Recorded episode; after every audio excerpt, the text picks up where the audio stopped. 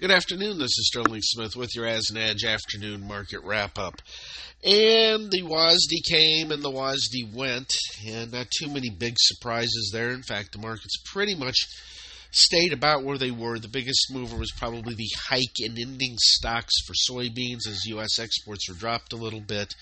And that pared uh, soybeans gains briefly, but we managed to finish higher on the day nonetheless. March corn at 433 and a quarter, down a penny. May at 445, down one and a half. December 472 and a half, down one and a quarter. March soybeans 1195 and a half, up six and a half. On May at 1201 and three quarters, up four and a quarter. November beans at 1174 and a half for new crop. That's up three and three quarters. March soybean oil higher and stronger crude oil at 48.09. That's up 133. Meal at 347.40, down 380, while Crush at 97 finished the day down a penny.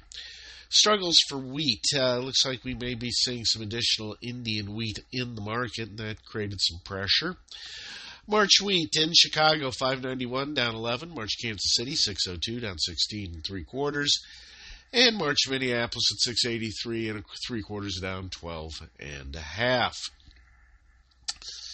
March rice at 1863 down 14. March cotton 89.10, that's up 63, while May at 89.68 is up 38. December new crop at 82.94, up 14. WASDE did cut ending stocks for cotton a little bit. April live cattle 186.25 up 145 on March at 2, 46.62 up 108. April hogs at 80.54, that's down 65. And February milk at 16.14 was down 9. March orange juice at 383.65 is currently down. Finished today down 7.30. Crude oil big bounce 76.48. That's up 262. Uh, we did see some lower U.S. inventories.